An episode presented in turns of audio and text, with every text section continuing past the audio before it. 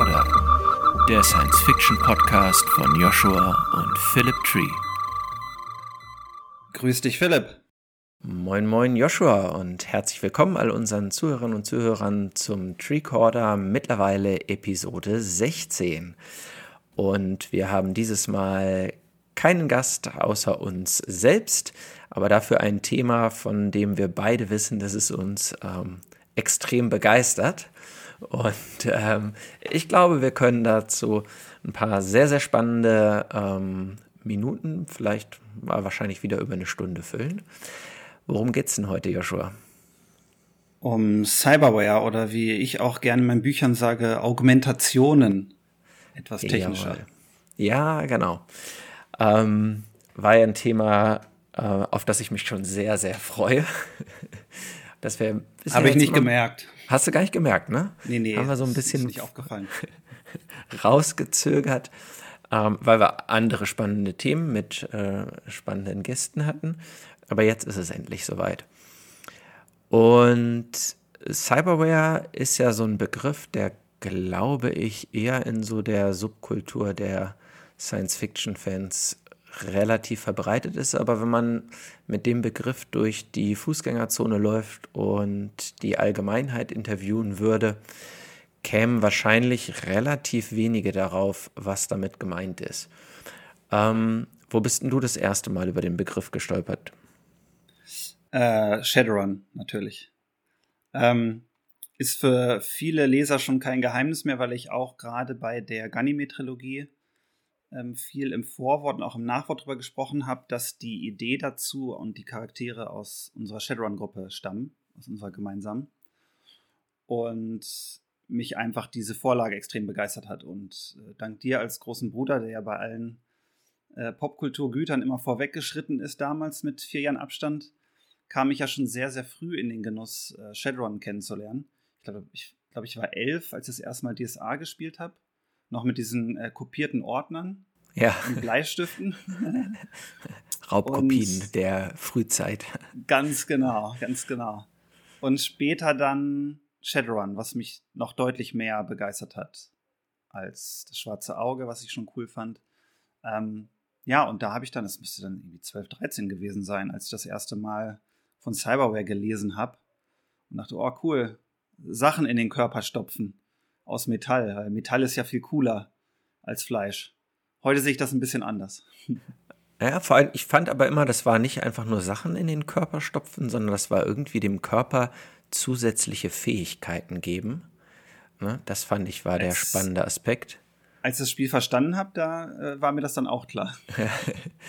Und ähm, ja, für alle, die vielleicht mit dem Rollenspiel, also dem Pen and Paper nicht so vertraut sind. Es gab dann äh, sehr, sehr umfangreiche Handbücher ähm, zum Shadowrun-Spiel dazu, in dem dann verschiedenste Cyberware beschrieben war, was, man, na, was sich die Autoren da halt so ausgedacht hatten, was man alles dem Körper angedeihen lassen könnte.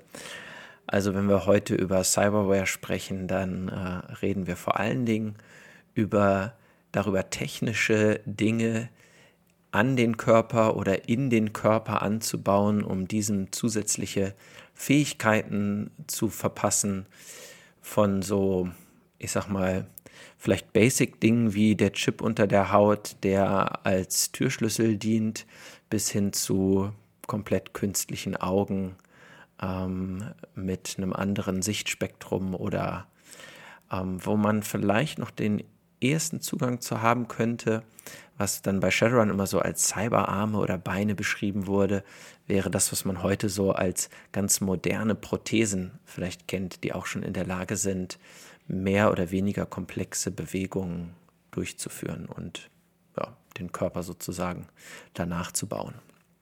Hm. Vielleicht ist es gut, den unseren Zuhörern eine ganz kleine Einordnung zu geben. Vielleicht kennt ja gar nicht jeder Shadowrun, was natürlich eigentlich nicht sein darf, aber soll es ja geben. Ähm, Hau raus. Shadowrun ist ja aufgekommen in den 80er Jahren in dieser Cyberpunk-Welle, muss man ja eigentlich sagen. Mit äh, Neuromancer war, glaube ich, auch 80er, ne? Das ist so ein bisschen losgetreten. Und William Gibson? William Gibson hat das 84 rausgehauen, ja. 84, ja. Das war dann die Zeit, wo, wo es mit Neuromancer, mit Cyberpunk und mit Shadowrun losging und so eine Welt, eine dystopische Welt in relativ naher Zukunft, Anfang bis Mitte der 2000er, ähm, in der Mensch und Maschine miteinander verschmelzen. Und die waren ja immer damit gepaart eigentlich, dass die Welt vor die Hunde geht. Was ich ganz interessant fand. Also dieser Aspekt der Cyberware, also das Aufkommen der Technophilie in den 80ern, das war ja im Prinzip eine Entwicklung, die nach dem Zweiten Weltkrieg schon absehbar war. So eine gewisse Technologie-Euphorie und alles war irgendwie möglich. Und dann hat man schon mal von äh, DNA-Entschlüsselung gehört und Nanotechnologie kam ja damals auch schon auf und das Internet. Und plötzlich war irgendwie nur noch von Vernetzung die Rede und alles geht jetzt super schnell. Also so ein bisschen, was wir heute erleben mit KI seit irgendwie zehn Jahren, dass alle denken, okay, jetzt gibt's KIs, jetzt geht alles äh, super schnell. Und das, was heute, glaube ich, so die KI ist, war damals das Internet, was das Ganze so ein bisschen losgetreten hat. Ja. Und bei Shadowrun hat man ja im Pen and Paper, es gab ja auch über 50, ich glaube mittlerweile über 50 Romane, äh, von denen auch viele sehr empfehlenswert sind. Aber im Spiel hat man ja als Gruppe quasi Söldner gespielt, die für die Konzerne, die die eigentlichen Machthaber auf der Welt sind, die Drecksarbeit erledigen. Irgendwie Prototypen stehlen, Leute entführen, Leute beschützen. Ähm, sowas in der Richtung und sich quasi verbessern müssen, körperlich und geistig. Weil es gab ja die Decker, also die Hacker quasi, ja. ähm, die sich direkt in Netze einhacken können, in die Matrix. Und dann gab es den Straßensamurai, der äh, schneller werden muss und stärker werden muss, weil er ja bei Shadowrun auch mit magischen Kreaturen mithalten muss. Es gab ja Magie, quasi klassische Magie, gemischt mit so mystischer Magie. Und das finde ich einen super spannenden Aspekt, dass die Magie mit reingenommen haben im Vergleich zu Cyberpunk zum Beispiel, was ja ein ja. vergleichbares System war. Weil, das fand ich wirklich cool, dass es diese, die Magie als was Mystisches und die Magie, die kommt als was Technisches gegenüberstellt. Ich finde, das war wie so eine Allegorie aufeinander. Ja. Und das fand ich bei Sharon mega spannend, auch wenn das natürlich nicht so das Thema sein soll. Aber das hat sich ich wollte gerade sagen, bevor wir so jetzt angeführt. zu ja. tief in Shadowrun einsteigen und uns damit die Option nehmen, einfach mal eine ganze Folge über Shadowrun zu machen, was wir, glaube ich, ziemlich cool fänden. Ähm, könnt ihr äh, ja mal in die Kommentare unter diese Episode in unseren Discord schreiben, äh, was ihr so alle davon halten würdet. Aber bevor wir da zu tief einsteigen, ich glaube, der Kontext ist jetzt klar geworden. Was ich spannend noch finde, abschließend vielleicht zu dem Teil Shadowrun, es sind übrigens äh, über 60 Romane mittlerweile schon, habe ich gerade wow. mal äh, nachgeguckt, wie unglaublich viele Dinge, die schon sehr realistisch vorhergesagt haben. Also ähm, erschreckend. Ja, die Welt war äh, von Shadowrun ist auch schon quasi dem Klimawandel zum äh, Opfer gefallen. Äh, gut, da kam noch viel häufiger saurer Regen vor, was eher so der Zeit der geschuldet ist. Mhm. Aber auch so was politische Entwicklung, zunehmende Macht von Konzernen angeht und so, das war da alles drin. Und die haben, finde ich, auch schon was erkannt, und das schließt jetzt den Bogen zu unserem Cyberware-Thema, dass die Gehirn-Computerschnittstelle der ganz entscheidende Punkt ist, um Cyberware wirklich effektiv einsetzen zu können, wenn sie über ich sag mal, wenn sie zumindest im menschlichen Körper Funktionen, die der Körper eh schon hat, steuerbar machen soll und ähm, feinjustierbar. Mhm. Und ich glaube, das ist auch immer noch so Stand der aktuellen Erkenntnis, dass für die absolute Kontrolle von Technik im Körper der wichtigste Schritt sein wird, dass ähm, die Computer-Gehirn-Schnittstelle, also BCI, Brain Computer Interfaces, zu entwickeln. Nicht umsonst ist äh, Elon Musk mit Neuralink genau daran am Arbeiten. Wenn wir jetzt aber schon festgestellt haben, Joshua, dass die Cyberware ja so ein, gar keine neue Idee im Science Fiction ist, sondern spätestens seit Anfang der 80er Jahre gut etabliert. Ähm, von einigen Erwähnungen äh, in einigen deiner Bücher mal abgesehen, ist so mein Eindruck, dass so in den letzten 10, 20 Jahren es in der Literatur, aber auch in den Filmen um Cyberware echt still geworden ist. Das findet sich immer weniger so. Ähm, hast du eine Idee? Also A, siehst du das auch so? Ist das auch deine Wahrnehmung? Und B, siehst du einen Grund dafür? Oder hast du eine Idee, woran das liegt? Ich glaube, dass es in der Rezeption der wissenschaftlichen Durchbrüche eine Kluft gibt zwischen dem, was wir in der technischen Innovation sehen und dem, was wir in der Wahrnehmung der Allgemeinheit sehen. Also Beispiel ist halt die Entschlüsselung des menschlichen Genoms. Damals hieß es ja, okay, jetzt äh, sind wir alle, gibt es nur noch Retortenbabys, alle sind super stark, super schön, super intelligent. Und dann kam, ach nee, doch nicht, weil da gibt es ja noch die Epigenetik und es ist gar nicht so einfach. Da müssen wir erstmal weiter forschen. Dann gab es in den 90ern ähm, erste Durchbrüche in der Nanotechnologie.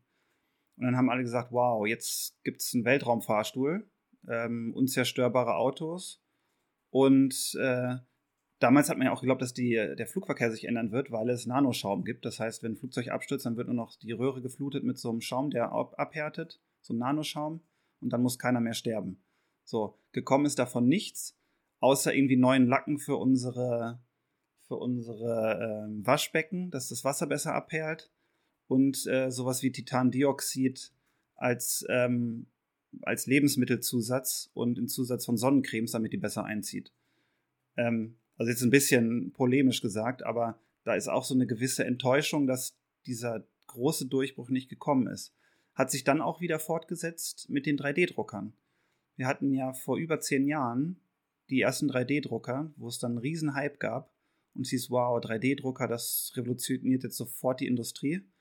Und das tut es auch, aber anders und deutlich langsamer, als die Leute geglaubt haben. Also jetzt ist es gerade so, dass ganz, ganz viele Konzerne wie VW zum Beispiel massiv in 3D-Druck investieren und auch in Nachwuchs, der sich damit auskennt, weil sie jetzt anfangen, die Produktion umzustellen.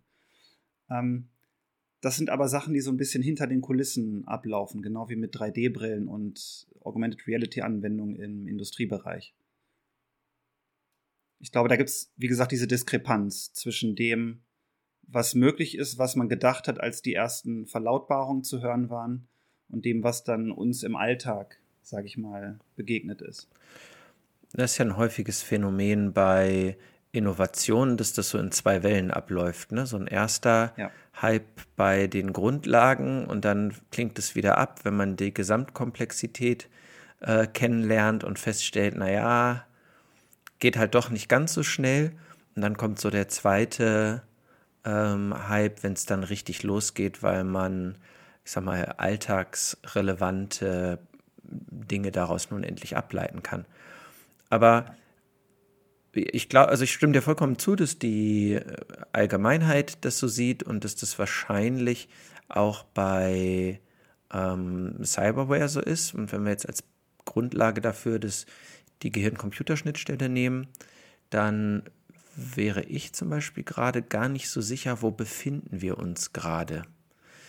Ähm, ich glaube, so den richtigen ersten Hype hatten wir noch gar nicht, sondern wir bauen den gerade auf. Und in Bezug auf, auf Cyberware. Ja. Ja. ja. Also äh, in Bezug auf die Gehirn-Computerschnittstelle. Cyberware ist ja. ja jenseits von uns Sci-Fi-Nerds eigentlich doch für kaum irgendjemanden ein Thema. Ähm, aber was ist so deine was? Idee? Das war ja meine ursprüngliche Frage. Warum wird das in der Literatur so wenig weiter genutzt oder weiter gesponnen?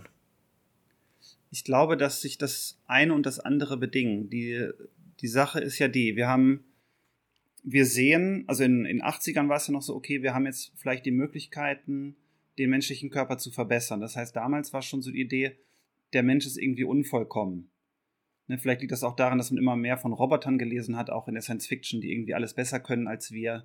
Vielleicht war das so eine frühe Angst vor einer Umwälzung im Arbeitsmarkt, ähm, dass wir einfach von Maschinenmenschen quasi ersetzt werden. Und da sehe ich, dass diese dieser Trend zur menschlichen Verbesserung, also sich selbst als unvollkommenes Wesen zu sehen, was verbessert werden kann, dass wir den seitdem immer noch haben, aber unterschiedliche Antworten auf die Frage, wie wir uns verbessern. Also heute ist es eher äh, LOHAS, sage ich mal. Also Lifestyle of Health and Sustainability, dass du gesund lebst, äh, versuchst ähm, bewusster zu leben, mal zu meditieren, mehr Grünzeug zu essen, dass sich das so ein bisschen vom technischen ins in Anführungsstrichen natürliche verschoben hat. Und diese Anfangseuphorie der Technisierung der 80er einer Selbstverständlichkeit gewichen ist in Bezug auf Bequemlichkeit. Das heißt, die ganzen Gadgets und technischen Errungenschaften, die wir haben, sind jetzt nicht mehr so sehr darauf fokussiert, uns zu verbessern, also uns körperlich, rein körperlich zu verbessern, sondern eher dann als, als Not, wenn man irgendwie eine Amputation hinter sich hat oder sowas, sondern eher darauf, dass wir ein Smartphone haben, das uns Arbeit abnimmt, äh, dass wir verschiedene Programme haben, die uns das Leben leichter machen oder sowas wie Netflix, dass wir das Fernsehen noch einfacher wird, ähm, dass sich das so ein bisschen verschoben hat. Ich hatte auch den Eindruck, dass wenn es überhaupt um also das A in der meisten Science-Fiction-Literatur so neueren Datums eher sozusagen die Außenwelt äh, technisch aufrüstet und äh, besser wird als ähm, der jeweilige menschliche Körper, also das Individuum. Und dass, wenn Verbesserung am Individuum eine Rolle spielt, ähm, dass es dann eher in den Bereich Genetik geht, also gucken, wie kann man den äh, Körper genetisch irgendwie verbessern, ähm, längeres Leben etc. pp. Ähm, dass man so ein bisschen weiter weg ist dann von rein technischen Aspekten. Meine Theorie dazu ist ja auch, dass es eher so eine, es gibt ja auch so in der Gesamtgesellschaft ähm, genau das, was du so beschrieben hast, ne? nicht so ein reines Zurück zur Natur, aber schon irgendwie so dieses Gefühl von, ah, der ganze, die ganze Geschwindigkeit, mit der die Technik sich verändert, unser Leben beeinflusst, das ist irgendwie zu viel. Und es gibt so eine Bewegung hin zu eher auch mal gucken, wo habe ich Auszeiten von meinem Smartphone etc. pp. Und das macht es natürlich auch weniger attraktiv, darüber nachzudenken, sich das Smartphone gleich in den Kopf implantieren zu lassen. Etwas ja. überspitzt. Ne? Und ein Aspekt fällt mir noch ein, wo du gefragt hast, warum das in der Literatur nicht mehr so eine Rolle spielt. Ich glaube, es hat sich so ein bisschen die Dystopie verschoben. Also wenn ich mir die, auch gerade das Cyberpunk-Genre aus den 80ern angucke, dann war das ja eine Dystopie, die den Menschen als kollektiven Täter quasi in den Mittelpunkt gestellt hat wir sind alle technophil, wollen uns verbessern und verlieren total das Menschliche aus dem Auge und werden dann zu verrückten Cyberzombies, die nur noch ihren Körper verbessern wollen, austauschen und dann haben wir so eine im Prinzip so eine Müllgeneration, die im Müll aufwächst und in großen Slums und verarmt, aber gleichzeitig süchtig ist, wie die sind werden ja alle im Prinzip wie Junkies dargestellt, die sich, die ihren Körper verbessern. Und heute sind die Dystopien in den Büchern eher so, dass wir eine gesellschaftliche Umwälzung, also top-down quasi haben, statt bottom-up, dass wir eine Veränderung haben, die von oben kommt und alle leiden darunter. Ja, sowas ja. wie Transcendence oder so mit Johnny Depp, wo halt einer sich mit einer KI verschmelzt und dann alle die Welt quasi vor die Hunde geht. Dass quasi so eine, die Gefahr von einer Technologie gezeigt wird, und was sind die Auswirkungen für uns Normalos und nicht wie damals wir Normalos verändern uns jetzt und äh, die Welt wird dadurch ganz verrückt und grausam. Ja. Das ist, glaube ich, so ein Trend, den man schon sehen kann. Wenn, also du benutzt es ja trotzdem als Augmentation äh, in deinen Büchern. Wir haben zusammen bei Das Signal die ganze Story um äh, eine reine Gehirn-Computer-Schnittstelle aufgebaut. Ähm, was, was begeistert dich trotzdem daran, also jenseits von äh, unserer beider Affinität zu Shadowrun? Ähm, warum benutzt du es trotzdem gerne in deinen Geschichten? Also es gibt ein, das müsste ich in zwei Teilen beantworten. Das eine ist der, mein rationaler Verstand als Science-Fiction-Autor sagt mir, dass wir auf Dauer nicht um Augmentation herumkommen, zum Beispiel in der Raumfahrt. Weil bei der Raumfahrt ist einfach, wir haben das ja auch schon in mehreren Folgen angesprochen mit unseren Gästen, ist der Mensch der limitierende Faktor für alles, was wir machen wollen. Also ein, ein Fleischsack in einem großen, schnellen Gefährt ist halt schlecht. Und wenn wir nicht Roboter überall hinschicken wollen, die alles für uns machen, und ich habe ja immer noch die Theorie, dass es möglich sein könnte, dass später tatsächlich Robotersonden die ganze Erkundung übernehmen, einen Planet komplett einscannen und wir den dann in einer virtuellen Nachbildung erleben.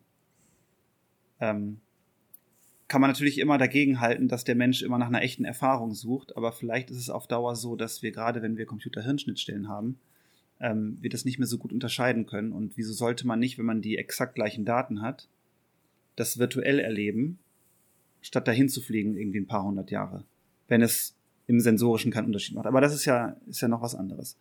Deswegen glaube ich, dass wir in Zukunft Astronauten entweder mit Cyberware oder mit biologischen, also bei Shadowrun hieß es dann ja Bioware, aufrüsten werden das, also was zum Beispiel das Ganze, die Blutgefäße angeht.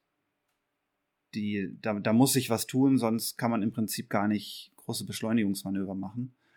Und auch was so Strahlungsresistenz angeht, hm, was die, das Abspeichern von Erinnerungen angeht, das wird, glaube ich, ein Riesenfaktor sein. Weil Erinnerungen, wir wissen das ja alle, wir müssen nur an unser Namensgedächtnis denken, das ist äh, nicht immer vorteilhaft und gerade wenn jemand mit einer KI mithalten will, muss er sich einfach viel merken können, auf viele Informationen gleichzeitig zugreifen. Also da wird viel, glaube ich, am Anfang, wenn im Kopf auch stattfinden. Da sind und wir ja schon so. Oh, sorry. Der zweite Aspekt, du hast mir ja noch gefragt, ist die, dass ich Augmente natürlich einfach auch cool finde. Also cool dahingehend, dass ich spannend finde, die Frage, wenn ein Mensch mehr kann, als er können sollte nach der Evolution. Was macht das mit dem Mensch? Also wenn ich jetzt wüsste, okay, ich kann, ähm, meinetwegen, ich habe Asthma, seit ich ein kleines Kind bin, meine Lunge ist der limitierende Faktor. Ich weiß, dass ich vielleicht früher sterbe daran und ich kann mir die jetzt austauschen durch ein metallisches Gerät.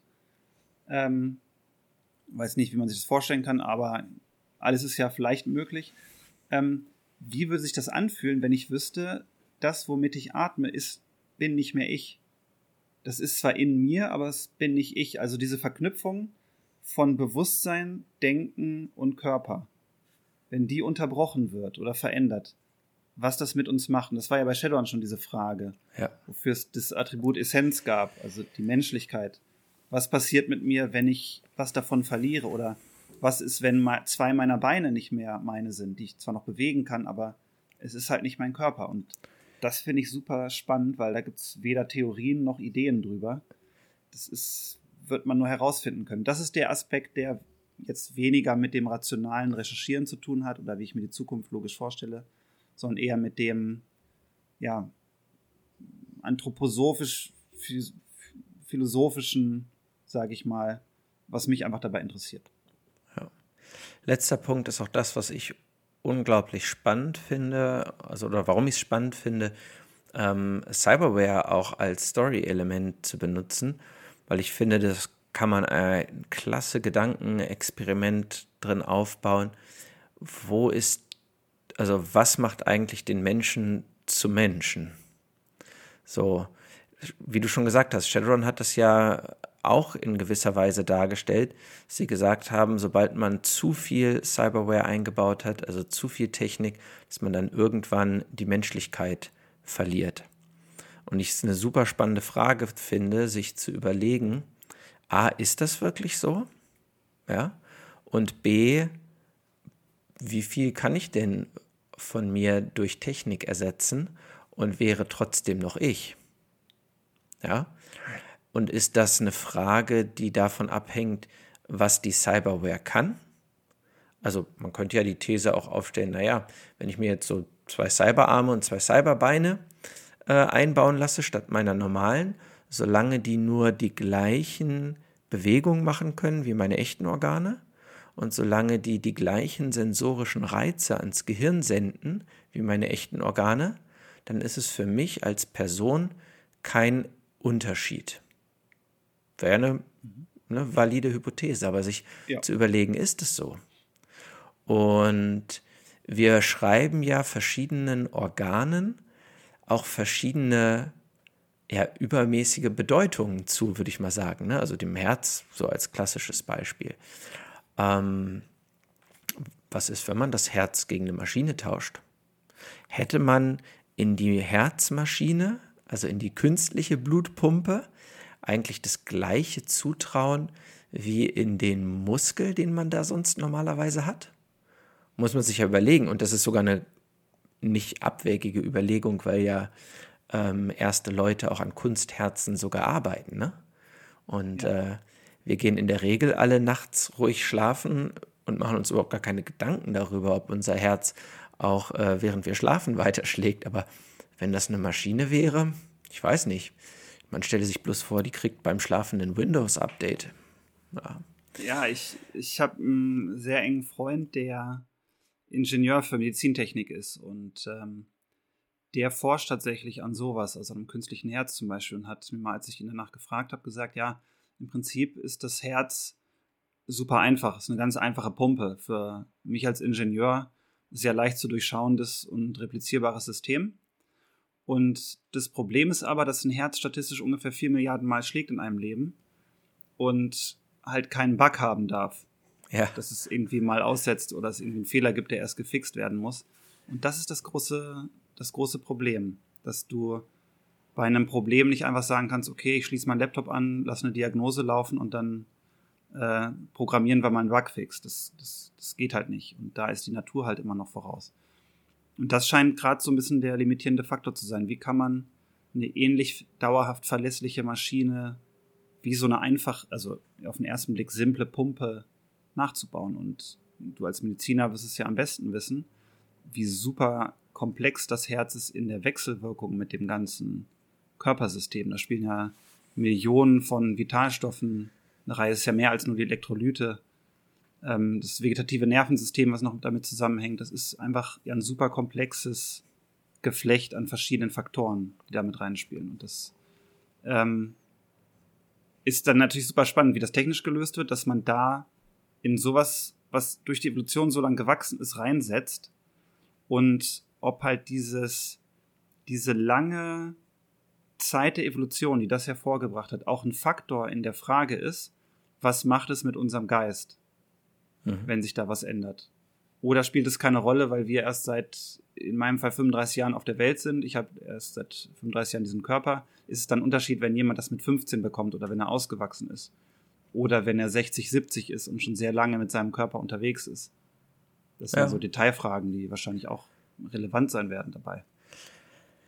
Der zweite Aspekt, den ich ja auch noch spannend finde, neben dem sozusagen auf das Individuum bezogene Aspekt und was macht das mit dem Individuum und wo ist die Grenze zwischen, ich sag mal, Mensch und Maschine, ähm, wenn es diese Grenze gibt, ja, ist für mich dann auch die Frage angenommen, also was macht das mit der Gesellschaft? Ja. Ähm, auch dem haben wir uns ja so ein bisschen im Signal äh, gewidmet. Aber ich glaube auch, dass dieses Thema noch nicht auserzählt ist. Also die Frage, wenn ich Menschen verbessere und technisch verbessern wird wahrscheinlich immer einfacher sein als genetisch oder biologisch verbessern. Ähm, also gut, gucken wir, was im 3D-Druck von Organen kommt. Aber gehen wir jetzt erstmal bei der Technik aus, wenn ich jetzt Menschen darüber verbessere und denen Fähigkeiten gebe, über die andere Menschen nicht verfügen.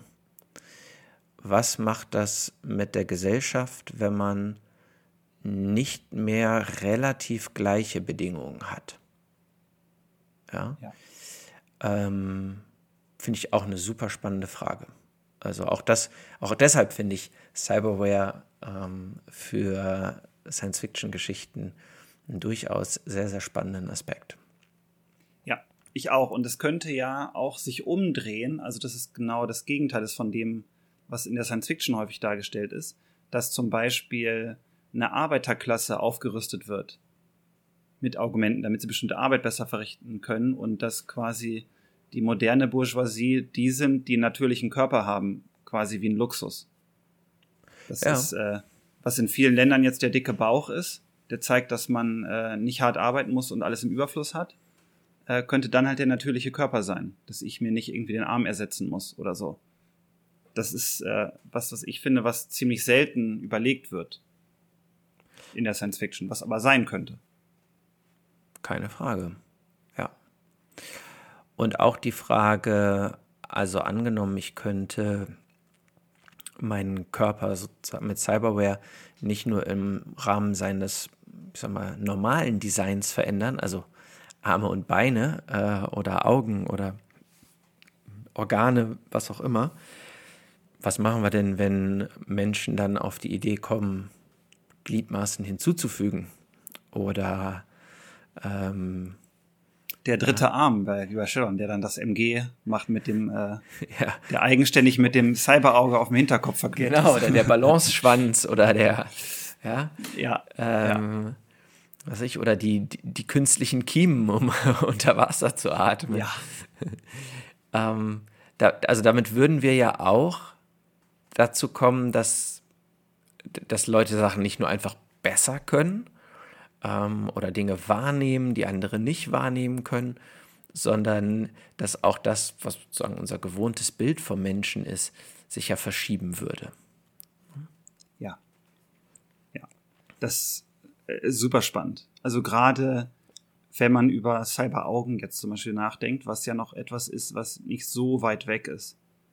Also ein künstliches Auge kann ich mir zumindest momentan noch besser vorstellen als ähm, viele andere Augmente, die zum Beispiel jetzt in das, ins Gehirn rein müssen, wo du, um es allein an den richtigen Platz zu bringen, Gewebe schädigen musst.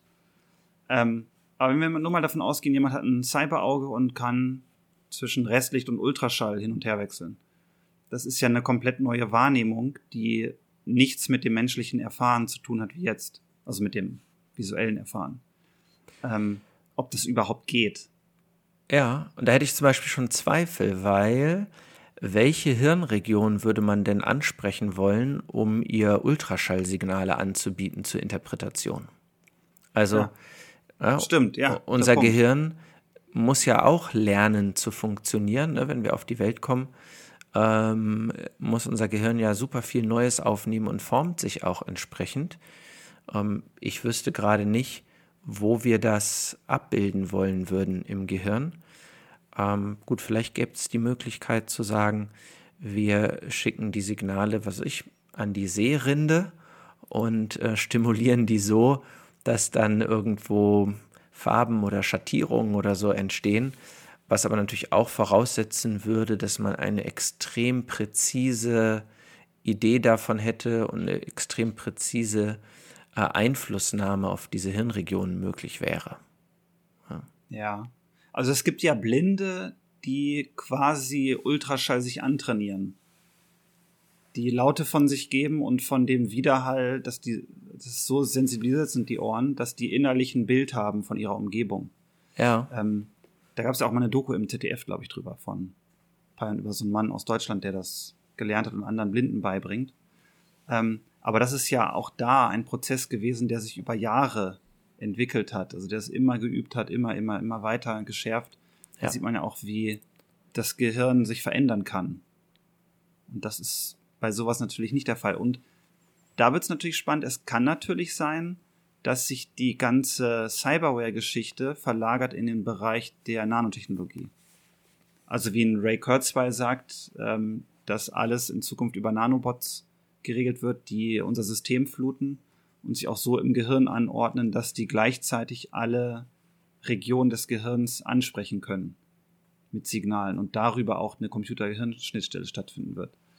Ähm, ja. Das ist, das ist ja auch in so ein bisschen der Umweg, sage ich mal, oder beziehungsweise der Kompromiss zwischen einer technischen Veränderung, die gleichzeitig das menschliche System beibehält und einfach sich da drauf stülpt und es verbessert, statt Dinge zu ersetzen. Ja, also zum Ersetzen, das finde ich auch noch ein super spannender Punkt, den auch Cyberware, finde ich, spannend zu beschreiben macht aus der Perspektive eines Individuums. Denn also allein die Idee, sich ein funktionierendes Körperteil gegen ein technisches Teil äh, sozusagen tauschen zu lassen, das finde ich gar nicht so ohne. Also man müsste dann ja entscheiden, naja, mein Arm, der, der tut's, aber so ein neuer könnte halt irgendwas cooler, besser, wie auch immer. Deswegen gehe ich mal zum Chirurgen um die Ecke und sage, mach mal ab und bau mal neu ran. Ähm, wenn das so richtig, richtig gut etabliert ist, wenn das schon tausende Leute gemacht haben und ich sehe das jeden Tag bei jemandem, okay, gar kein Ding. Aber wer sind die ersten paar tausend Leute, ähm, die bereit sind, das sozusagen zu machen? Und noch viel krasser, was ist mit sowas wie einer Gehirn-Computerschnittstelle? Weil Zu dem Ersetzen müssten wir ja. jetzt natürlich Angelina Jolie als Gast einladen. Das können wir mal versuchen. Die hat sich ja beide Brüste abnehmen lassen und durch Silikon ersetzt, weil sie ein laut Ärzten 86-prozentiges Risiko für ein Mammakarzinom hatte. Weil sie so eine bestimmte Genvariante ausgeprägt hatte ja. und auch ja, ja. vorbelastet. Das ist ja im Prinzip, das kommt jetzt so in Anführungsstrichen normal vor, da haben sich zwar alle darüber aufgeregt, äh, ja, wie krass das eigentlich ist. Und dann gab es ja so einen Grabenkampf so ein bisschen zwischen äh, Frauen, die Selbstermächtigung gerufen haben und Frauen, die gesagt haben, äh, verrückte Hypochondrie. Ähm, aber im Prinzip ist ja das genau dieses Thema. Also ich habe jetzt Körperteile, in dem Fall Brüste, die sind unterlegen, weil sie mich mit einem Risiko leben lassen, eine bestimmte Krankheit auszubilden. Und die lasse ich abschneiden und mache Kunst rein. Ist zwar nicht aus Metall, aber es ist Kunst. Und das ist im Prinzip. Ja, so wobei da ist noch eine andere Motivation hinter, finde ich. Ne? Die hatte die Motivation, eine Krankheit zu vermeiden. Ja. Die es aber noch nicht mm. gab. Also da muss ja wirklich der Gedanke auch dabei gewesen sein, die, die ich jetzt habe, sind den neuen unterlegen, weil die neuen keinen Krebs versuchen können. Ja, ja, ja. I see. Ja, also auf jeden Fall diesen Aspekt mit dem Ersetzen finde ich spannend und wahrscheinlich überholt da, wenn, zumindest wenn Ray Kurzweil recht hat mit seinen Nanobots, würden die natürlich die Idee der klassischen Cyberware wie äh, aus den 80ern sozusagen geboren, dann würde die Entwicklung die Science Fiction überholen. Ne? Also Nanobots, die in der Lage sind, ich sag mal, Cyberware instantan in dem Moment, wo ich sie brauche, zu bilden aus sich heraus. Gut, die werden wahrscheinlich den meisten fest installierten Augmentationen definitiv überlegen, weil viel anpassbarer. Ja. Und wir müssen uns ja auch fragen, ja. was ist denn unser Wunsch beim Thema Cyberware? Das ist ja anders als bei Shadowrun, wo man eine Gruppe von Söldnern spielt, die sich aufmotzen wollen, damit sie äh, mehr Leute erschießen können. Da, da geht es ja eher bei uns darum, ähm, gesünder zu sein. Also ich glaube, dass Gesundheit da ein viel größeres Thema sein wird als zum Beispiel jetzt Körperkraft. Weil, wenn wir ganz ehrlich sind, würde ich sowas auf mich nehmen, nur weil ich irgendwie meinen Einkauf besser nach Hause tragen kann? Wahrscheinlich nicht. Also wir sehen ja auch gerade am Arbeitsmarkt eine Verschiebung hin zu mehr Jobs, die weniger körperliche Anstrengungen erfordern. Aber diese ganzen Datenuhren, die jetzt jeder am Handgelenk trägt, die sind ja super beliebt. Also Daten über mich sammeln, gucken, wie ist meine Herzrate, wie weit bin ich heute gelaufen, habe ich meine 10.000 Schritte voll. Und da ist, glaube ich, der Schritt zu einem Chip unter der Haut, der dann von der Uhr ausgelesen wird und mir dann auch noch ein paar Blutwerte sagt. Dass ich dann genau weiß, ah, jetzt ist hier irgendwie Blutfettwert zu hoch, jetzt sollte ich mal zum Doktor gehen und mir ein Statin holen. Ähm, oder die täglichen Fritten liegen lassen, noch besser. Dann ist das, glaube ich, eine Richtung, in die es eher gehen wird. Ja, wobei ich mir gar nicht sicher bin, ist, die Gesundheits-, ist der Gesundheitsaspekt der erste, der in den Fokus genommen wird von ähm, dann irgendwann mal erhältlichen Augmentationen oder ist es der Kommunikationsaspekt? Ich glaube, das ist im Moment beides noch so ein bisschen gleich auf. Äh, und ich glaube, dass in beides gleich viel Entwicklung zurzeit Meinst du jetzt sowas wie Meta investiert zum wird? Oder? Ja, genau. Facebook hatte ja auch ähm, große Pläne, sozusagen Computer-Gehirnschnittstellen zu entwickeln. Dann kann ich nachher noch mal ein bisschen was, ähm, also kurz zumindest zu erzählen.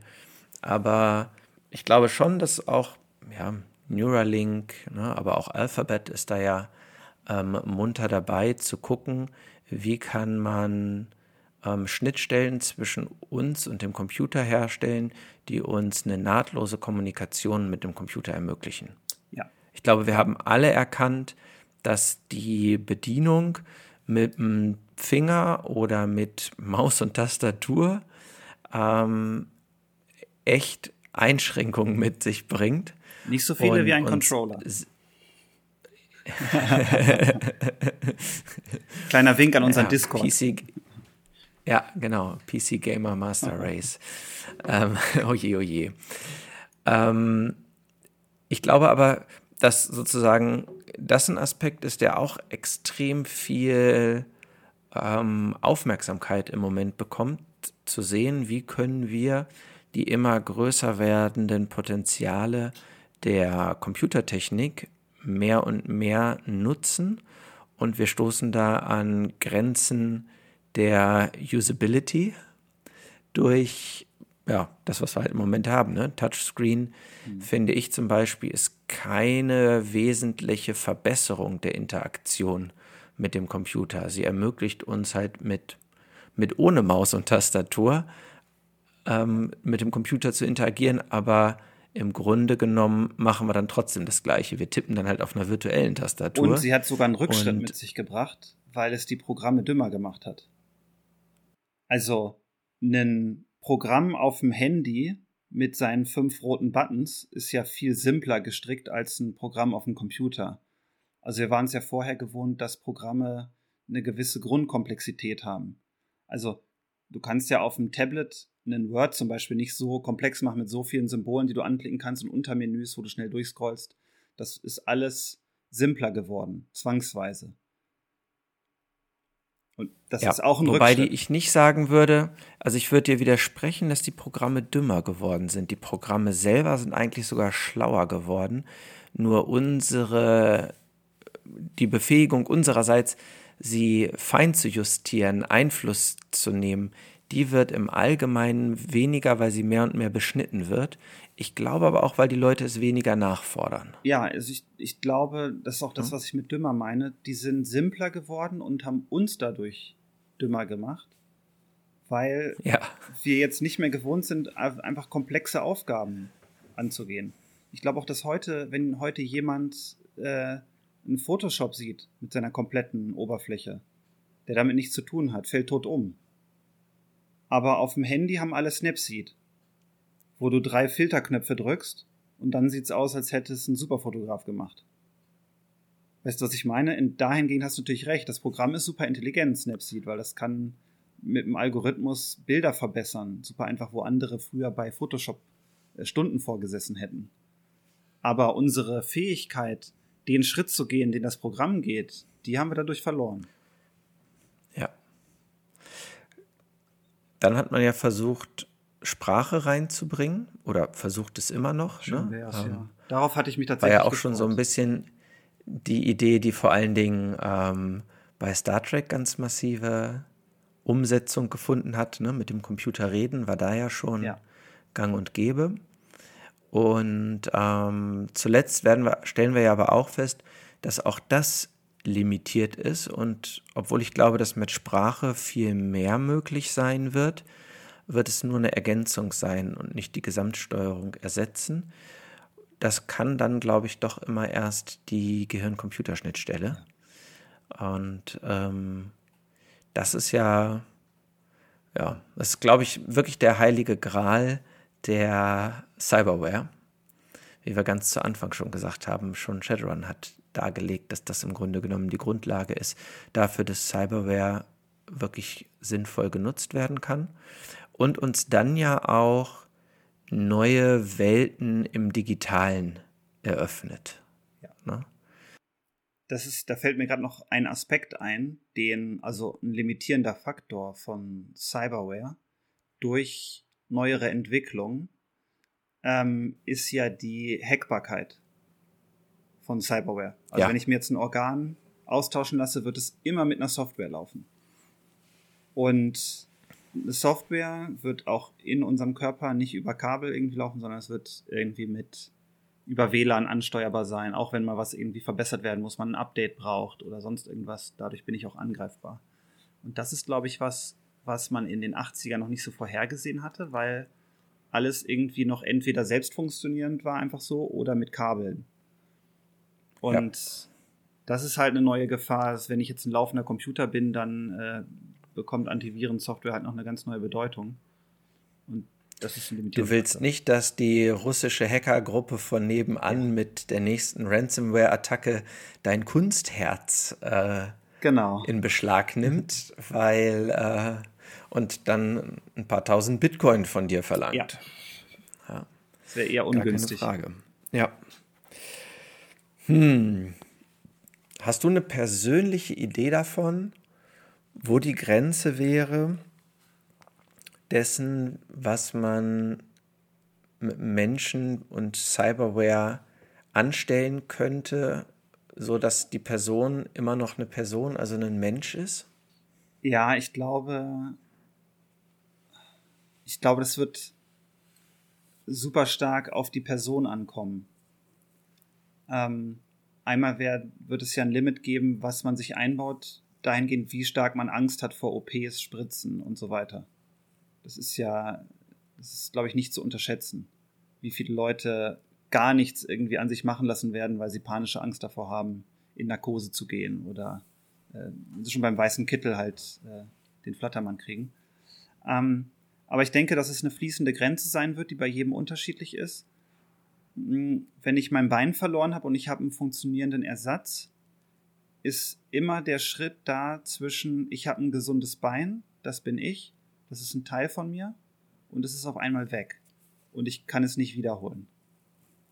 Ähm, das ist, glaube ich, was, wo jeder auch unterschiedlich mit umgeht.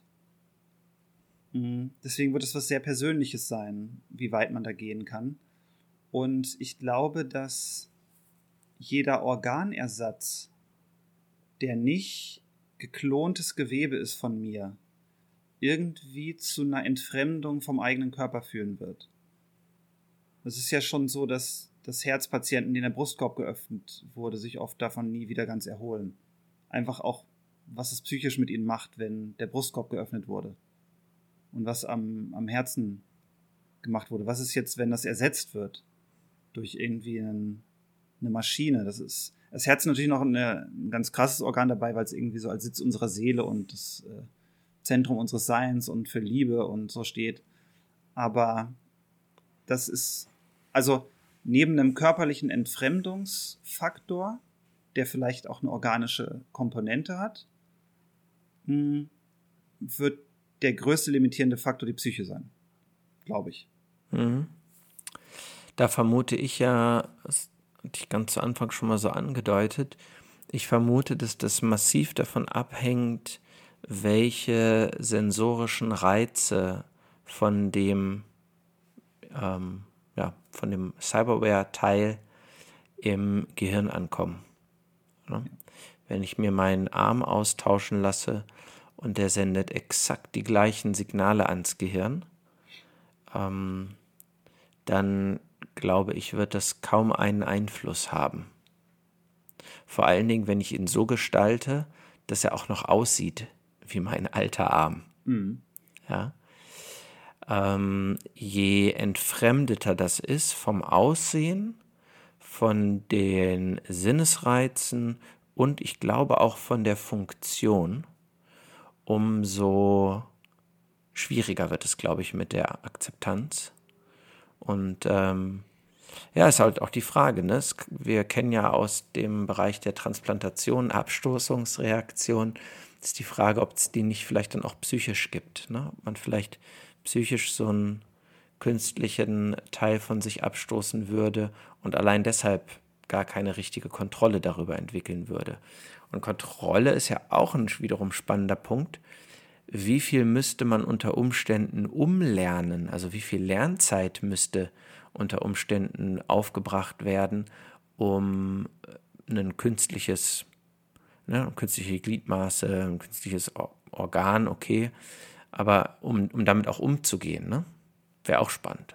Ja. Wir haben bei unserem, bei unserem Fallschirmverein haben wir eine Frau, die mit nur einem Arm springt. Und an mhm. dem anderen Arm hat sie eine Prothese, die einen Haken hat. Und die ist wohl super schwer zu steuern. Das hat mir auch ein äh, Freund am Platz erklärt, der selber Prothesen baut. Ähm, die muss im Prinzip bestimmte Muskeln im Arm ansteuern, bewusst, die wir ja. gar nicht wahrnehmen. Und mit denen kann die aber diesen Haken benutzen und kann diesen Fallschirm steuern, was mir, das ist für mich wie eine, wie eine Superheldin, weil ich das total krass finde. Ich finde es schon mit zwei Armen schwierig, die ganzen Sachen zu meistern und das macht die locker mit einem Arm und kann auch den Fallschirm packen und ist dabei auch noch schneller als viele andere. Das heißt, da geht super viel, was man sich irgendwie antrainieren kann, auch wenn die Grundbewegung und die Hand selbst ganz anders aussehen und sich anfühlen. Aber ja. das wird, glaube ich, ein großer Unterschied sein, ob es aus einer Notwendigkeit herausgekommen ist oder aus einer eigenen Entscheidung. Ja, und das ist ein limitierender Faktor für ähm, Cyberware für den Massenmarkt oder für besondere Einzelfälle. Ja. Ne? Wenn ich ähm, also klar, heutige Prothesen kann man, glaube ich, noch gar nicht in die Kategorie Cyberware äh, wirklich zählen, weil, wie gesagt, sie funktionieren ja im Moment noch bis auf einige Labordinge ähm, oder Prototypen eher über das Aufgreifen von Signalen von Muskeln, also zumindest bei den Extremitäten, und noch nichts davon funktioniert wirklich über Gehirn-Computer-Interfaces. Aber für einen späteren Massenmarkt wäre ja es wichtig, dass, nehmen wir jetzt die Gehirn-Computerschnittstelle, dass die keinen großen Lernaufwand hat. Ne? Mhm. Also die Hürde zu so einer OP, sich sowas ins Gehirn bauen zu lassen, ist schon äh, gigantisch. Am kleinsten wahrscheinlich, wenn es Nanobots sind, die man sich spritzt, wobei auch das wird für einige Menschen sicherlich eine krasse Hürde sein und da würde ich mich jetzt gar nicht ausnehmen wollen. Ähm, aber wenn du dann so eine große OP am Gehirn brauchst und danach ein Jahr Reha, um das, was du dir da eingebaut hast, auch kontrollieren zu können, wird es ja niemals etwas für den Massenmarkt sein. Ne? Ähm, ja, insofern ist die Frage der Kontrolle und des Anlernens, glaube ich, auch nochmal super wichtig und spannend. Ja, ja, es ist, ist definitiv ein Faktor. Und bei, bei dem Ganzen haben wir ja noch gar nicht den Aspekt betrachtet, wie, wie das gesellschaftlich aufgenommen wird. Also wir haben ja heute auch, anders als in den 80ern war, wo man dachte, okay, ähm, Gentechnik, jetzt verbessern wir uns alle fröhlich, äh, nicht damit gerechnet, dass es so eine relativ geschlossene Ablehnung innerhalb der Gesellschaft gibt für diese Verbesserung. Dass du sagst, also Gentechnik ist ja heute fast ein Schimpfwort. Also natürlich meistens noch in Bezug auf Lebensmittel, aber äh, sobald es irgendwie in Richtung Babys geht, ist ja der Aufschrei riesengroß.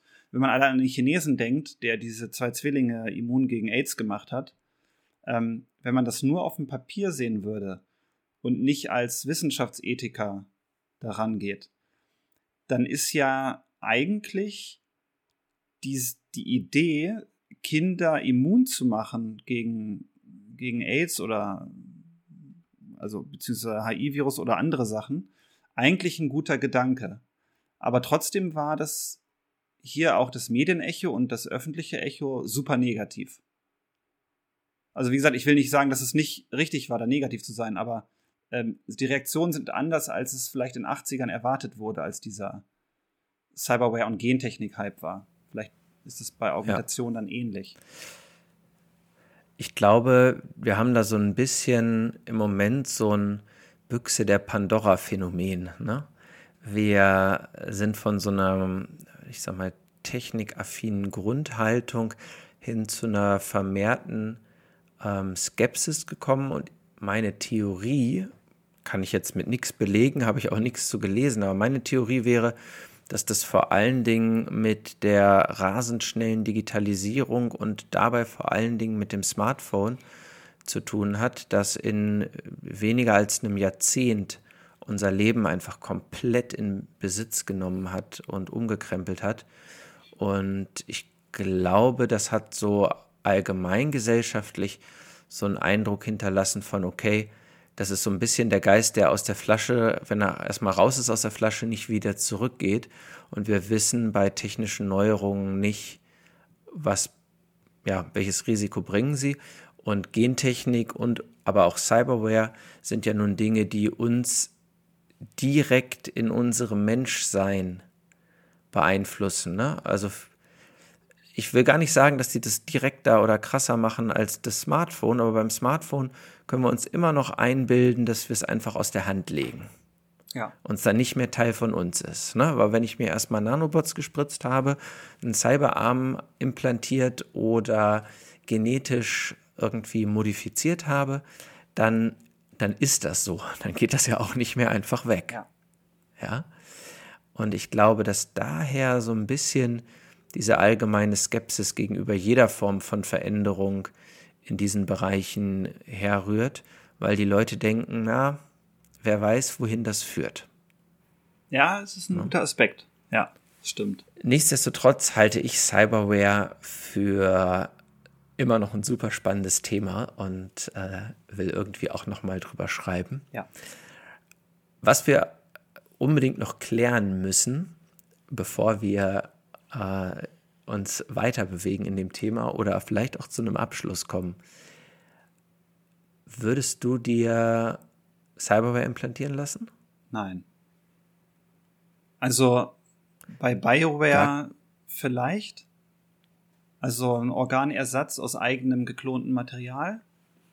Ähm, wenn sich die Notwendigkeit ergibt oder ein Risikofaktor mich schlecht schlafen lassen würde dann äh, könnte ich mir das, glaube ich, vorstellen. Aber also ich bin ja schon jemand, der diese Smartuhren nicht haben will. Ich, ich mag schon dieses Datensammeln über mein Laufen nicht. Also ich, ich will einfach draußen laufen in der Natur und ich, ich will da nicht wissen, wie lang das war oder ob ich mich gesteigert habe oder wie hoch meine Pulsfrequenz war, ähm, ob ich jetzt im richtigen Pulsband war, ob ich die richtige Schrittzahl habe.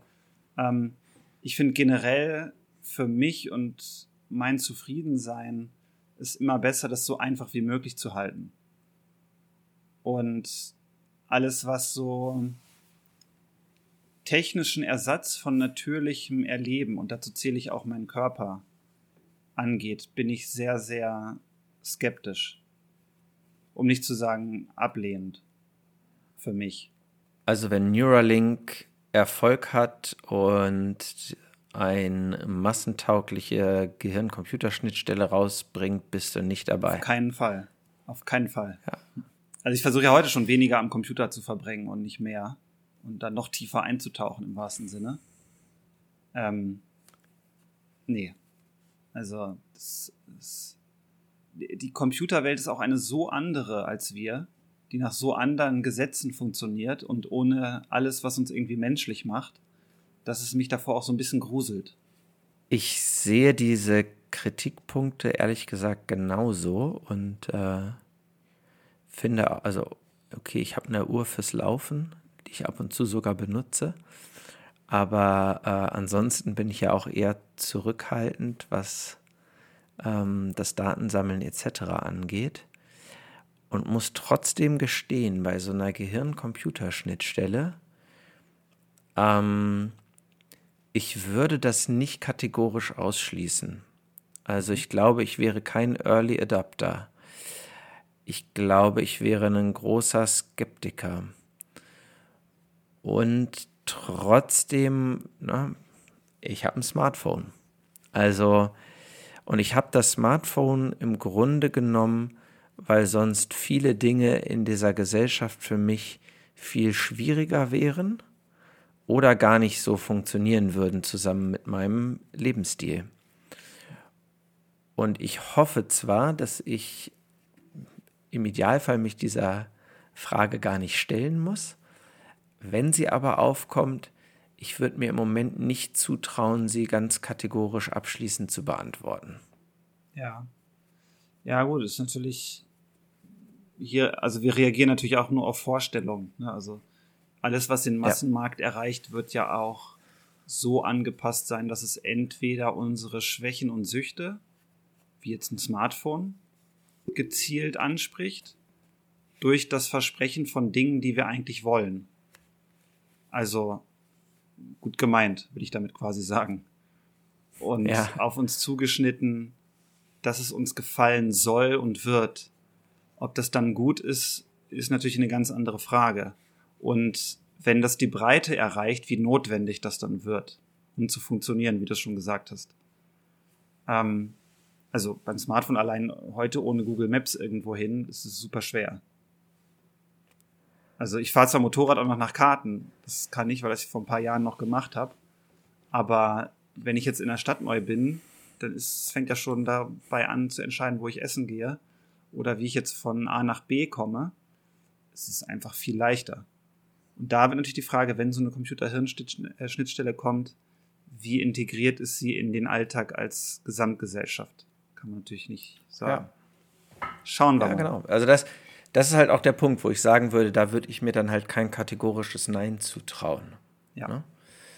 Ähm, ja, das stimmt schon. Aber ansonsten endet die Faszination für Cyberware am eigenen Körper. Ja. Es müssen dann die Romanfiguren ausbaden. Ah, absolut. Die Gedankenexperimente dazu. Wir können ja ans Ende dieser Folge die äh, das Point of View Kapitel von unserem Cyber-Zombie Ludwig anhängen aus dem von Marc Bremer gesprochenen Hörbuch. das war meine Vorstellung davon, was passiert, wenn jemand so viel Cyberware implantiert hat, dass er seine Fähigkeit für Empathie verliert, weil er sich nicht mehr als Mensch wahrnimmt und andere auch nicht, oder andere als minderwertig beziehungsweise mangelhaft. Dabei war der Ludwig, auf dem das Ganze basiert, in unserer Shadowrun-Gruppe, eigentlich im tiefsten Herzen ein wirklich feiner Kerl. Der hatte nur ein schweres Schicksal. Ja, ja, klar. Hm? Das äh, schwere Schicksal mussten dann ganz viele mit ihm teilen, weil er so gerne geteilt hat. Und meistens wollte er nur helfen. Ja, absolut. ja, haben wir noch was vergessen zur Cyberware? Bestimmt, aber nichts, was mir einfällt. Deswegen kann es nicht wichtig gewesen sein. Wahrscheinlich, ne? Wenn wir was vergessen haben, äh, liebe Zuhörerinnen und Zuhörer, dann ab damit in die Kommentare. Dann diskutieren wir das sehr, sehr gerne weiter bei uns im Discord. Den Link dazu findet ihr ja auch wie immer in den Show Notes. Diskortieren. Und äh, genau, da können wir diskutieren. Oh mein Gott. Bitte, Joshua. ähm, ja, das ist aber dann auch gleich unsere mehr oder weniger elegante Überleitung, glaube ich, zur Fiction der Woche, oder Joshua? Sollen wir erst mit der Science der Woche anfangen? Damit wir das diskussionswürdige Thema ans Ende schieben? Oder wolltest du, dass Jetzt. du ein Stoppschild setzen kannst am Ende, weil wir dann noch was vorhaben? Toll, jetzt hast du meine schöne Überleitung kaputt gemacht. Das hat sich so angeboten, verdammt. Ja, wir können auch erst über die Science der Woche äh, reden. Die passt in diesem Fall 1a zu äh, unserem Thema. Ich habe nämlich in der aktuellen Ausgabe der CT gibt es einen super spannenden Artikel mit dem Titel Hier spricht das Hirn. Und da schreiben sie über KI-gestützte Sprachprothesen. Und ähm, da habe ich eine Sache gefunden, die fand ich ziemlich spannend. Wir haben jetzt ja eben auch schon so ein bisschen beleuchtet, wann kommt eigentlich sowas wie Cyberware oder so ein erstes, so eine erste Gehirn-Computerschnittstelle für den Consumer-Bereich. Sprachprothesen sind nun für Menschen gedacht, die sozusagen da eine, eine Einschränkung haben. Aber in dem Artikel gibt es auch eine Beleuchtung ich habe jetzt vor Augen diese äh, Maske von Bane bei Batman, aber du meinst mit Sprachprothese wahrscheinlich was ganz anderes, oder? Ja, genau, für Menschen zum Beispiel, die nach einem Schlaganfall nicht mehr ähm, sprechen können. Okay, so, also Sprachprothese heißt irgendwie ein Implantat oder sowas. Was ja, ja, also genau okay. in diesem Fall schreiben sie halt über Gehirn-Computerschnittstellen und verschiedene Möglichkeiten damit umzugehen. Ähm, wen das interessiert, kann ich sehr empfehlen. Die Ausgabe können wir verlinken in den Show Notes.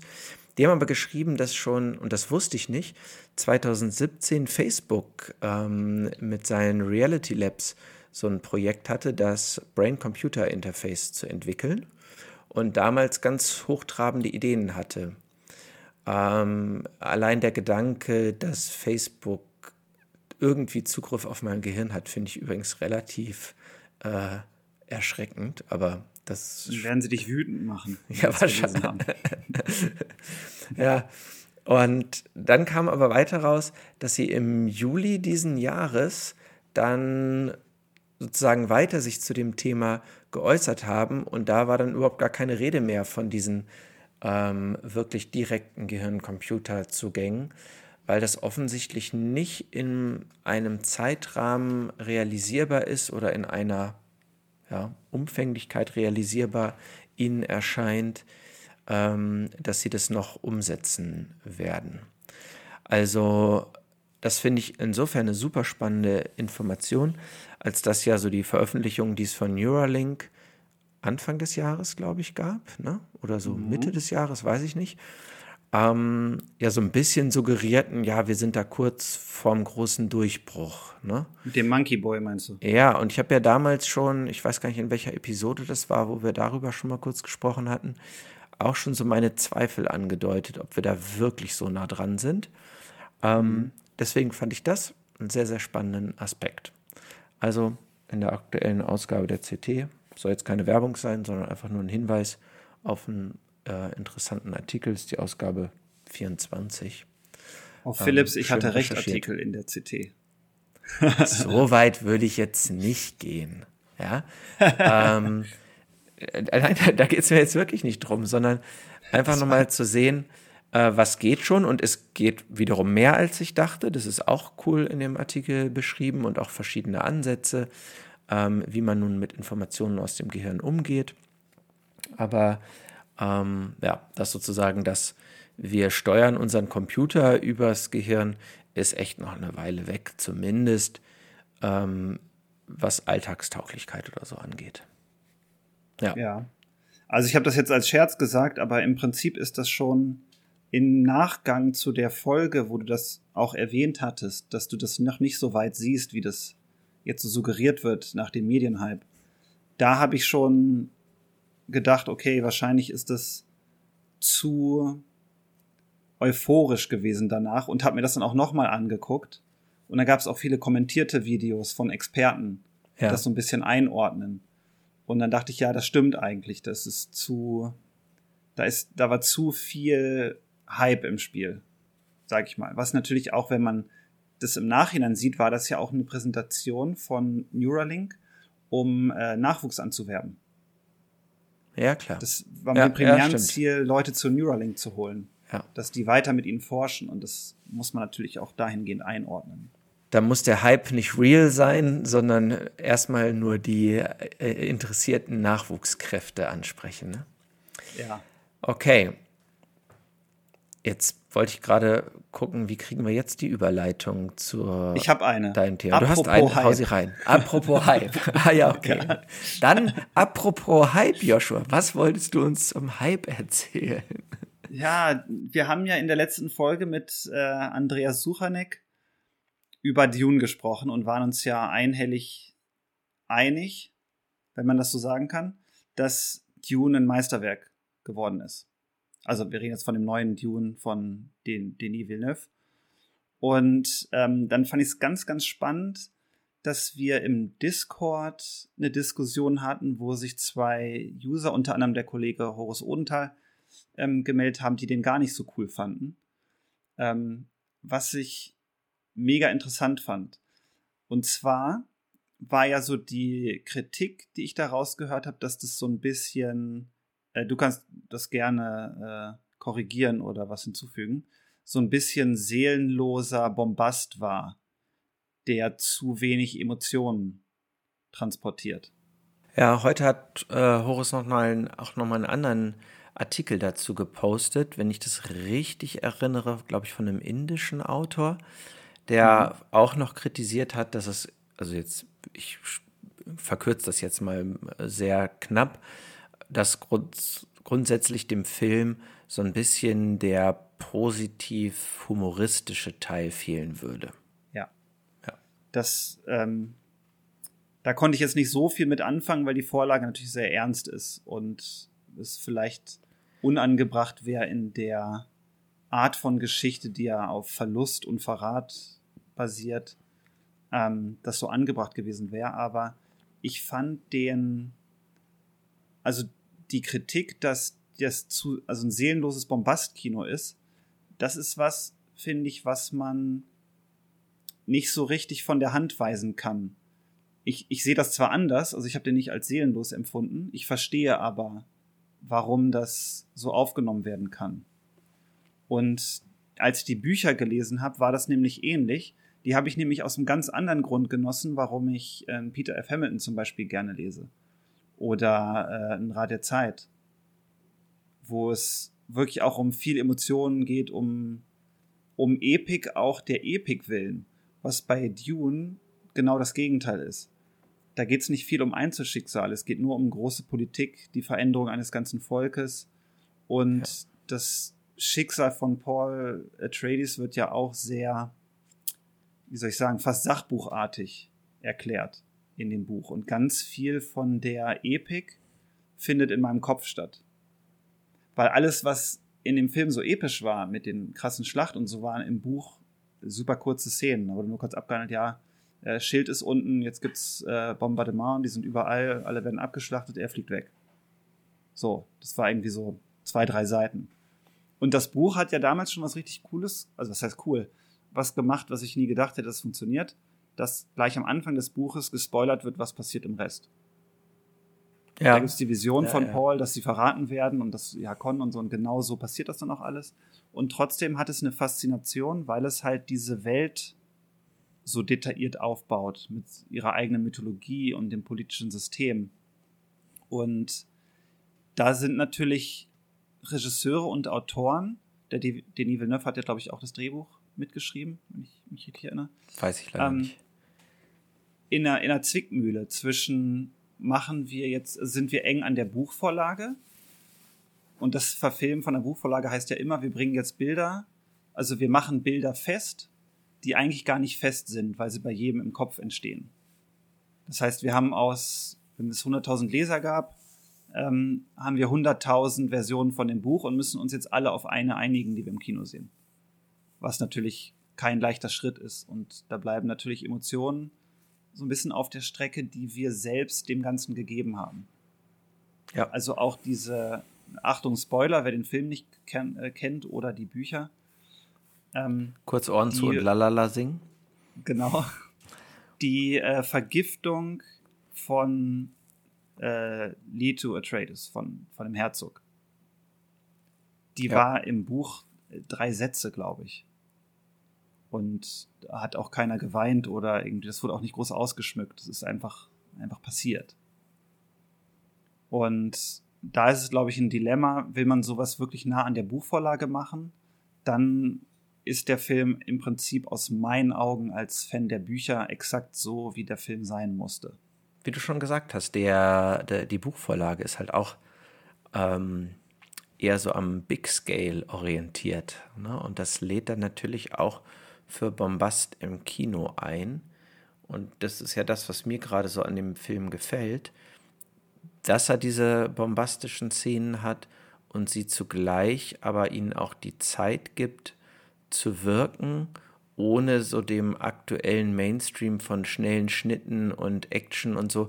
Man hätte ja auch aus der Schlacht um, ähm, um die Hauptstadt, hätte man ja auch so eine richtige Action Geschichte machen können, ne? mit so aller Independence Day ähm, oder was weiß ich, füge hier irgendeine actionreiche Schlacht aus dem Sci-Fi-Sektor ein.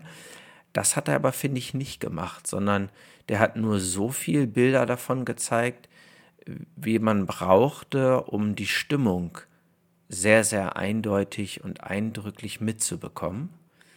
Ähm, das finde ich, hat er gut gemacht. Und die Humorgeschichte, so dieser, dieser positive Aspekt, ich finde, das gibt A, die Vorlage nicht her und B, ich habe eine riesen Angst davor, wenn, das habe ich auch im Discord heute ja geschrieben, wenn die, wenn Hollywood anfängt, irgendwo noch Humor dazu zu packen, weil sie glauben, das muss sein. Also Jaja Bings bei Star Wars ist so das, was sich mir echt hart in die Seele eingebrannt hat, ähm, wo ich so dachte, okay, hätte man den Charakter weggelassen, wäre der Film, hätte die Story genauso gut funktioniert, aber man hätte keine Albernheiten gehabt, ja, oder bei Tomorrow War, der aus ganz vielen anderen Gründen ein schrecklicher Film ist, der, wenn ihr ihn noch nicht gesehen habt, den man auch nicht sehen sollte, weil er einfach nur Lebenszeit verschwendet, ähm, diese Rolle des Skater, der einfach nur die ganze Zeit blöde Witze macht. Ja, ähm, in total unpassenden Situationen. Ja, genau. Und ich wüsste nicht, wo du gerade unpassende Situationen sagst, ne? Wo wäre in Dune die passende Situation für Humor gewesen? Ja. Ja. Außer irgendwelche Sticheleien zwischen den Fremen und so ein bisschen ähm, ja, weiß ich nicht, vielleicht mal einen, einen Spruch oder so zwischen Paul Atreides und Gott, wie heißt sein, ähm, der, der, der Pilot, sein, sein Freund da? Der Duncan? Duncan ja, genau. Ja. Ja. Ähm, das haben sie ja einmal gemacht, wo es da um seine Muskeln geht. Ne? Das so, ja so ein kurzer genau. Pass. Also da hat man zumindest mitbekommen, dass in deren Lebensrealität durchaus auch eine wichtige menschliche Qualität, nämlich Humor äh, und ich sag mal leichte Emotionen, Platz hat. Aber in der Geschichte hat es halt nicht mehr Platz. Ich, ja. ich, glaube, also wir sind halt auch durch die grandiosen Marvel-Filme daran gewöhnt, dass wir jetzt, das war dass jetzt wir Kinobombast haben. Kleiner Hinweis. Wir haben Kinobombast wir haben Kinobombast, der mit Humor gepaart wird und Disney hat es hinbekommen, diesen Bombast mit Spannung zu paaren und gleichzeitig das Ganze auf eine lockere, humoristische Basis zu stellen. Was ich aber finde, das war einfach eine gute Entscheidung, weil es halt auch um Leute in Spandex geht, die irgendwie Laserstrahlen aus den Augen schießen können und mit Autos um sich werfen. Das heißt, da war klar, da sollte man jetzt nicht irgendwie was allzu Ernstes draus machen. Äh, oder man holt es so in die Realität runter wie die Batman-Trilogie von Nolan, dann funktioniert es auch als ein ernstes Werk. Aber die quietschbunten Marvel-Vorlagen, die haben es halt auch hergegeben, dass man das so verschiedene Genre ähm, kreuzt, sage ich mal. Und deswegen sind die auch so mega erfolgreich gewesen, glaube ich. Wobei es mir manchmal sogar schon ein bisschen auch da zu viel war, ehrlich gesagt. Ich bin dann ja eher so der Fan davon zu sagen, also wenn der Humor so richtig rauskommen soll, dann doch bitte gleich eine Komödie, dann gucke ich Spaceballs oder Galaxy Quest oder äh, Das ist ja gleich Klamauk. Also großartig, aber. Spaceballs Klamauk? Also bitte. ja, ich kenne die Wüste. Ich bin ein Möter, halb Mensch, halb Köter. ich, also ich finde, ich, also ich, es ist ja auch kein Geheimnis, dass ich die Marvel-Filme liebe und ich tue es gerade deshalb, weil ich halt glaube, dass sie diesen Mix so gut hinbekommen haben. Also wenn ich allein an den ersten Avengers denke, der war mega witzig, der war mega spannend und er war totaler Bombast. Das stimmt. Und bis dahin hat man das einfach selten zusammenbekommen. Oder Iron Man, der war auch super spannend und war trotzdem witzig die ganze Zeit. Ja. Und ja. das ist was, wo ich, wo ich wirklich meinen Hut ziehe, dass man so ein Franchise auf so einer Formel, also eine eigene Formel entwickelt fürs Kino, muss man einfach sagen, die über einen so langen Zeitraum funktioniert und dann einen Handlungsrahmen spinnt, der über 20 Filme trägt und dann in diesen super epischen zwei Finalen kulminiert. Aber jetzt sind wir weggekommen von Dune. Was ich eigentlich sagen wollte, ist, dass es einen Platz dafür gibt, wenn die Vorlage dazu passt.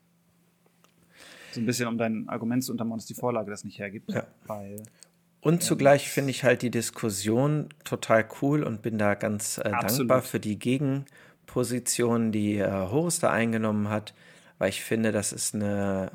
Ja, ich hätte das einfach so nicht gesehen ähm, und wüsste nicht darum, dass man es auch so sehen kann, wenn er das nicht so ähm, auch detailliert ähm, aufgeführt hätte und sozusagen da auf seine Sicht der Dinge hingewiesen hätte an ja. äh, euch alle da draußen natürlich die Einladung, euch auch an den Diskussionen oder der Diskussion zu beteiligen, beziehungsweise gleich eine neue zu starten, wenn ihr einen Aspekt dazu habt. Ja. Gut. Glaube ich auch. Ne? Dann sage ich vielen, vielen Dank fürs Zuhören und ähm, ist nicht mehr lange. Bis zur nächsten Episode würden wir uns freuen, wenn ihr auch da wieder dabei seid. Kommt vorbei bei uns im Discord und falls ihr schon länger den Tricorder hört und genießt, lasst ruhig auch mal eine positive Bewertung bei iTunes oder wo auch immer ihr den Podcast hört da. Das kann dann ja vielleicht auch anderen Interessierten helfen, auf diesen Podcast aufmerksam zu werden. In diesem Sinne, vielen Dank fürs Zuhören und bis bald. Ciao, ciao. Tschüss. Das war eine weitere Episode von Tree Corder, dem Science-Fiction-Podcast von Joshua und Philip Tree.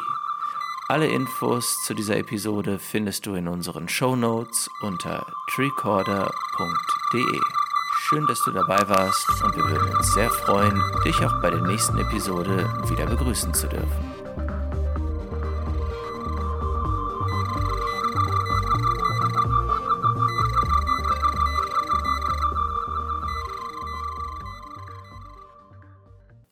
Halt, halt, wir können ja hier noch gar nicht aufhören. Und die aufmerksamen Zuhörerinnen und Zuhörer wissen, dass Joshua ja in Aussicht gestellt hatte, einen Ausschnitt aus der Ganymed-Trilogie, das Point of View-Kapitel beziehungsweise den Abschnitt mit Ludwig, einem der Charaktere, der aufgrund übermäßiger Cyberware mehr Maschine als Mensch ist. Gesprochen ist das Ganze von Marc Bremer, veröffentlicht im Rubicon Audio Verlag. Und ja, an dieser Stelle vielen, vielen Dank an Marc, der den Ausschnitt zur Verfügung gestellt hat und mit seiner Stimme auch diese Trilogie wunderbar zum Leben erweckt hat.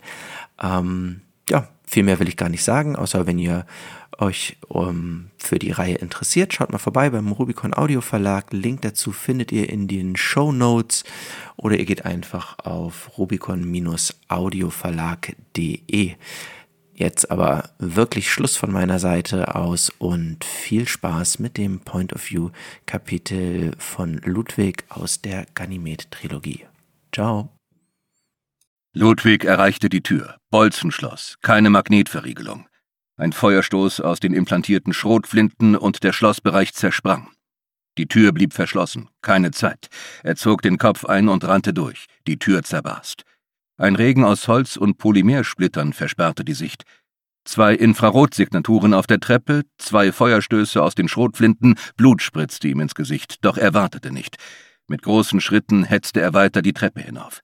Dann Mündungsfeuer. Eine Flugrolle brachte ihn aus der Schussbahn. Pistole, 9 mm, Barretta 22, 12 Schuss im Magazin, leer.